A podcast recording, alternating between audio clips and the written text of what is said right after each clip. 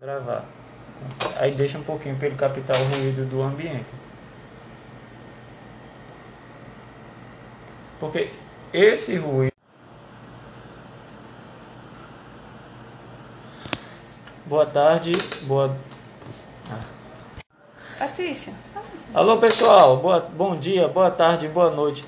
Agora daremos seguimento a uma série de episódios sobre imunologia uma ciência muito importante aí que tem ganhado grande destaque nesses últimos anos, né, principalmente nesse ano de 2020 com essa pandemia da Covid-19.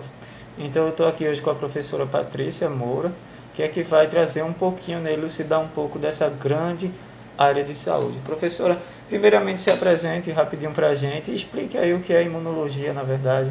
Meu nome é Patrícia Moura, como o Rosivão falou, obrigada por ser meu entrevistador aqui nesse, nesse podcast. E eu vou falar um pouco sobre é, a importância da imunologia, mas inicialmente o que seria imunologia? Imunologia é um campo do conhecimento onde se estuda os processos pelos quais nosso corpo consegue controlar doenças. Só que o sistema imune, a gente vai ver, ele não faz só isso, ele também regula vários processos, principalmente a inflamação.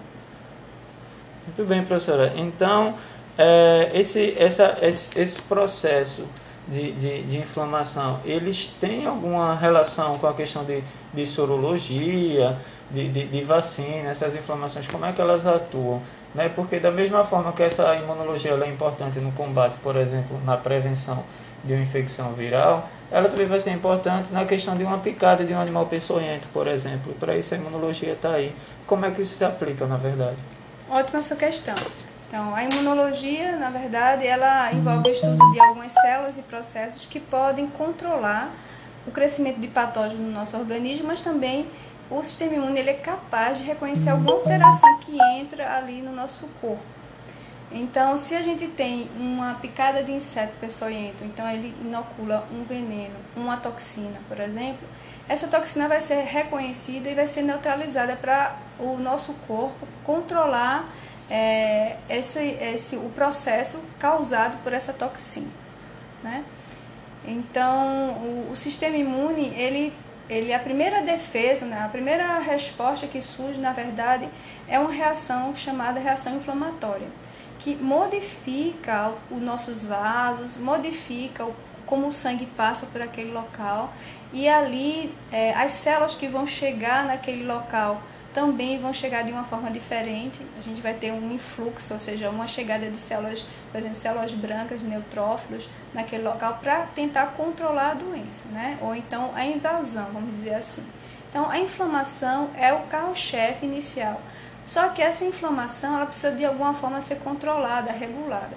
E aí é que entra outra parte que a gente vê do sistema imune, que é uma parte que a gente adquire durante a vida por exposições, onde a gente vai começar a entender e regular esses processos, que a gente chama essa imunidade de imunidade adquirida. Muito bem, a imunidade adquirida, gente, a gente vai falar mais para frente como é que se aplica, qual a diferença também, porque existe também outro tipo de imunidade, né? E hoje é, nesse momento agora, professora, a gente vai partir para as áreas de atuação da imunologia, né? Como é que a gente pode fazer essa correlação clínica com a importância da imunologia na prática médica, na, na prática biomédica, na prática clínica de maneira geral? Então, quando a gente é, está num ambiente, a gente está sujeito à, exposição a várias coisas, né? A luz solar, é, como você bem, bem falou, a picada de insetos que é, injetam no nosso corpo substâncias da saliva deles, né? e muitas vezes a gente tem uma reação muito forte contra algumas dessas substâncias, é, a a, algumas é, doenças. Nesse caso, é, nós, o nosso o sistema imune ele tenta se adaptar e fazer com que nós sobrevivamos a esses ataques, ou seja, a essa convivência. Existem doenças, como por exemplo a hepatite C, que é causada por um vírus, esse vírus ele permanece no nosso corpo por várias décadas é, e vai causando uma inflamação muito baixa que a gente não percebe. Depois de um certo tempo, essa inflamação vai destruindo o fígado e aí quando você percebe, o fígado está, como que a gente, a gente chama de com a fibrose. Essa fibrose é por conta de tanta, é, vamos dizer, resposta inflamatória ser tão constante, mas a, gente, a resposta imune ela não consegue controlar o vírus. Por quê? Se ela for é, controlar o vírus de uma forma muito agressiva, é capaz de você também destruir o fígado. Né? Então existe um balanço aí bem sutil entre eu deixar esse corpo é, com aquele vírus por muito tempo e não destruir totalmente o vírus, porque a destruição do vírus pode resultar num malefício muito né, grande e na verdade eu deixar o vírus por muito tempo no meu corpo, eu vou viver mais tempo, mas eu vou viver né, com aquela doença já em algum momento para ela é, se eh, manifestar, com que é no caso dano gradual, aquele né? dano gradual, mas a pessoa conseguiu é, ter aí um, um bom tempo de vida.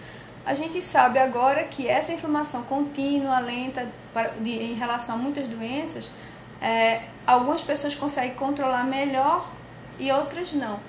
Então, existe aí essa, essa coisa do sistema de levar a gente a se adaptar ao meio ambiente, a agentes, agentes biológicos. Por exemplo, o sol, o sol incide na, nas nossas células e mata né, algumas as nossas células da pele. E se a gente reagir muito fortemente, a gente vai ter aquela urticária por causa do sol, aquela, aquela coceira, vai ficar vermelho. Então, nós que vivemos num país, num país tropical, é, a, gente tá se, a gente se adapta a essa incidência muito forte. E aí a resposta imune ela vai controlando para não exacerbar. Então a gente é, fica um pouco resistente a, a essa luz. E o curioso é que é, é, isso vai depender do órgão, na verdade, do tecido em que esse, esse patógeno, né, esse antígeno, ele está causando essa resposta inflamatória.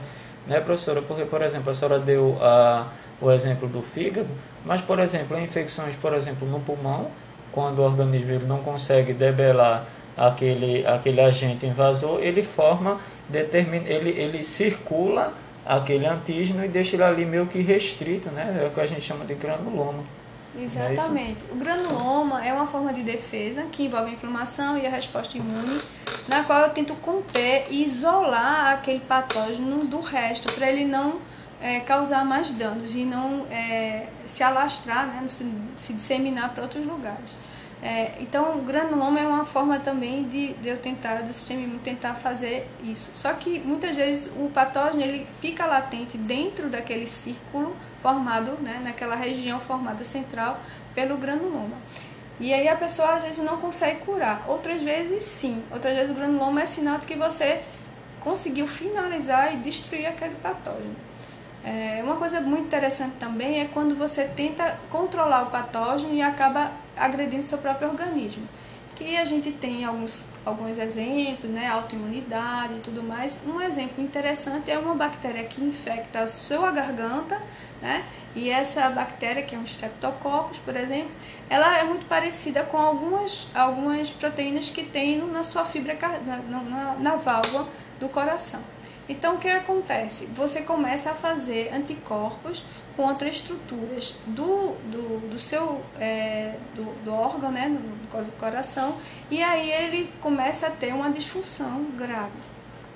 Então, é, essa, essa capacidade que a gente tem de controlar e não, e não reagir contra o nosso próprio organismo está sendo muito estudado ultimamente, né, que a gente chama de é, ponto de checagem, checkpoint, para a gente entender em, em, que momento aquela resposta imune ela deixa de ser é, benéfica e começa a ser uma coisa ruim para o corpo da gente. Então, é, isso, esse estudo levou a uma coisa muito interessante que foi a descoberta de como eu controlo a resposta para o câncer. Então, se o meu organismo ele não pode ter uma resposta muito, muito grande contra o patógeno, porque ele pode danificar minhas próprias células, então, onde é que está a chave que está desligando essa resposta? O câncer aprendeu como fazer. O câncer, então, ele aprendeu a desligar a resposta imune para ele poder crescer. E aí, uns pesquisadores descobriram que existem alguns receptores que eles podem estimular para que é, para despertar essas células. Então, existem alguns anticorpos hoje em dia que despertam as células imunes contra o câncer. E aí então o câncer fica suscetível e pode ser destruído. Mas isso pode levar a um, um, um problema por outro lado, que é você estimular demais e então você vai ter uma, uma, uma repercussão é, dessas células que estão tão ativadas acabarem ativando também uma reação contra o seu próprio organismo. Então é esse refino que os médicos estão procurando agora é, chegar para entender como usar esses anticorpos contra o câncer e o tratamento de alguns tipos de câncer. Muito bacana, professora. E daí a gente sabe que a imunologia ela é dividida, né, didaticamente e também na parte funcional em dois tipos, a imunidade inata e a adquirida. Né? Ela atua, as duas atuam nesse papel que a senhora acabou de citar. E como é que se caracteriza cada uma delas? A divisão da imunidade inata e adquirida é bem didática, porque na verdade as duas estão trabalhando sempre juntas. Então, mas a inata, ela é mais rápida, ela não tem uma especificidade muito grande, ela é um pouco inespecífica, mas ela consegue distinguir é, até certo ponto o que é próprio do que não é o próprio. Por exemplo, ela consegue saber que é um patógeno é, que vai ameaçar e vai ser uma coisa perigosa do que um, uma, uma bactéria da sua microbiota normal. Então, é, a imunidade adaptativa, ela já tem uma especificidade muito alta, muito grande, e consegue distinguir, por exemplo, a diferença do SARS-CoV-2 variante X do SARS-CoV-2 variante Y. Então, ela consegue uma mudança no aminoácido naquela proteína, o sistema imune ele já consegue é, fazer essa diferenciação. Então, uma resposta inata é aquela que prepara todo o terreno para a resposta adaptativa vir e refinar melhor aquilo ali. Então, isso leva um problema para a vacina, por exemplo. Quando a vacina é altamente específica, quando ela usa apenas uma proteína do vírus, aquela única proteína ou duas proteínas, por exemplo, tem um problema aí. O calcanhar de Aquiles dele, desse, desse problema é que o vírus ele é muito plástico, ele vai, se, ele vai mudar. E se ele mudar justamente aquele sítio né, que foi desenhado para a vacina, ela não vai ser tão eficiente. Né? Então, a vacina que usa apenas uma proteína do vírus ou duas, ela não é tão boa quanto vacinas que usam o vírus completo, ou o vírus inativado ou o vírus é, atenuado. Porque nesse caso, o, o, o, o vírus ele vai dar muitas informações específicas e a gente vai poder fazer muitos, muitos anticorpos ou uma defesa muito geral assim contra ele. E mesmo que, que ele mude, a gente tem informações muito secretas sobre ele que você já pode então destruí-lo. Ao invés de uma vacina que vai usar só, por exemplo, uma informação. Vamos supor o vírus, ele tem um cheiro, um sabor, uma cor, uma roupinha diferente, né? Assim, se eu conseguir entender toda essa silhueta do vírus e conseguir identificar ele de uma forma geral, eu consigo, mesmo que ele mude de, de casaco, de chapéu, eu tenho outras coisas que vão fazer com que eu consiga destruir ele, identificá-lo. Mas se eu uso só uma única informação, por exemplo, eu uso apenas o chapéu. Se ele trocar de chapéu, eu não vou conseguir saber e identificar esse vírus, não vou também conseguir fazer uma boa resposta imune contra ele. Muito bem, então, ah, citando todas essas questões, professora, como é que a gente pode, é, a gente sabe que é um vírus novo, né? Mas, em linhas gerais, o que é que se tem feito? Como é que a imunologia tem avançado em relação à Covid-19? Então, como eu falei anteriormente, existe uma busca muito grande sobre as vacinas, né? Existem vacinas de todo tipo aí, mas assim, de uma forma bem geral. Existem, existem vacinas de subunidade, ou seja, que pegam parte do vírus, e existem vacinas que usam o vírus completo.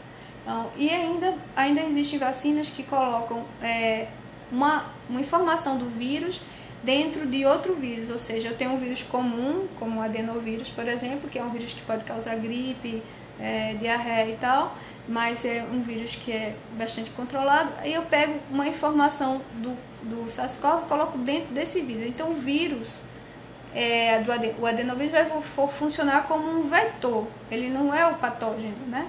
Mas ele consegue se replicar ainda dentro do, da pessoa. Mas é um vírus, vamos dizer assim, artificial. Ah, então ele também pode ser usado como vacina. Já tem outras vacinas, aí como a que a gente está a Coronavac, por exemplo, onde a gente tem um vírus inativado, é um vírus completo. Então, embora alguns estudos mostrem que ela não teria uma, vamos dizer, eficácia assim tão grande e tal, mas o problema é que ela dá muita informação. O problema não, a vantagem, né? Que ela dá muita informação sobre o vírus e pode diminuir a, a chance dessa pessoa, por exemplo, ir para um caso grave. Embora não contenha totalmente, você ainda vai ter uma dor de cabeça ou vai ser um pouco mole, mas você não vai para um caso grave. Então, isso é uma grande vantagem da Coronavac, por exemplo. Pedindo licença aí, né, professora, então, nesse episódio né, do Imunomania. É, uhum. é, quem sabe, gente, comente aí, é, deem um feedback a gente para a gente fazer um próximo episódio, quem sabe analisando cada vacina, né? Porque tem muitas vacinas sobre contra a Covid-19 hoje, né? No mercado tem a Pfizer, tem a Coronavac, tem muitas outras. Então, deem aí seu palpite, deem opinião, mandem, mandem as dúvidas de vocês que a gente pode estar respondendo num próximo episódio. Professora, qual, qual a mensagem final que a senhora tem a trazer para os nossos ouvintes? Que o sistema imune é, ele é capaz de controlar a doença. Existe uma relação muito forte da, desse sistema imune com a sua, é, com o seu a capacidade mental também, assim, seu, seu, seu humor. Então existe um, uma coisa muito importante nisso aí. É bom manter o astral alto, porque o seu astral pode influenciar nessa resposta. E que é, para a gente ver ah, que a vacina ela é uma das, é uma das, é uma das soluções, mas não é a única. Então a gente também tem que manter todo esse cuidado que a gente tem de mudar mesmo o comportamento da gente em relação ao contato, é, em relação aos cuidados que a gente tem com é, como usar máscaras e tudo mais. Né? Então a mensagem fica que é um processo que a gente está andando, existe muita esperança para as pessoas ficarem muito é, esperançosas em relação a isso. A gente já venceu uma, uma doença muito grave, grave que foi a varíola, que matou é, mais de é, 500 milhões de pessoas. Né? É, então a gente ainda tem muito, muito aí para enfrentar e com otimismo, gente, porque isso aí é, é muito importante em todo o processo de, de nossas vidas, gente manter essa cabeça elevada aí. Bom, então um abraço para todos. Espero que tenham gostado. Então, gente, esse foi um dos nossos primeiros episódios aí do Imunomania. É, eu sou Rosivan Rocha, sou acadêmico de medicina da Universidade de Pernambuco e espero aí estar com vocês, né? Junto com a professora Patrícia também, a gente trazendo informações de forma dinâmica, tá certo? E com o feedback de vocês. Então, mandem as dúvidas, mandem os comentários, que a gente vai estar trocando informação e enriquecendo essa discussão tão importante no mundo da imunologia. Então é isso, pessoal. Tchau, tchau.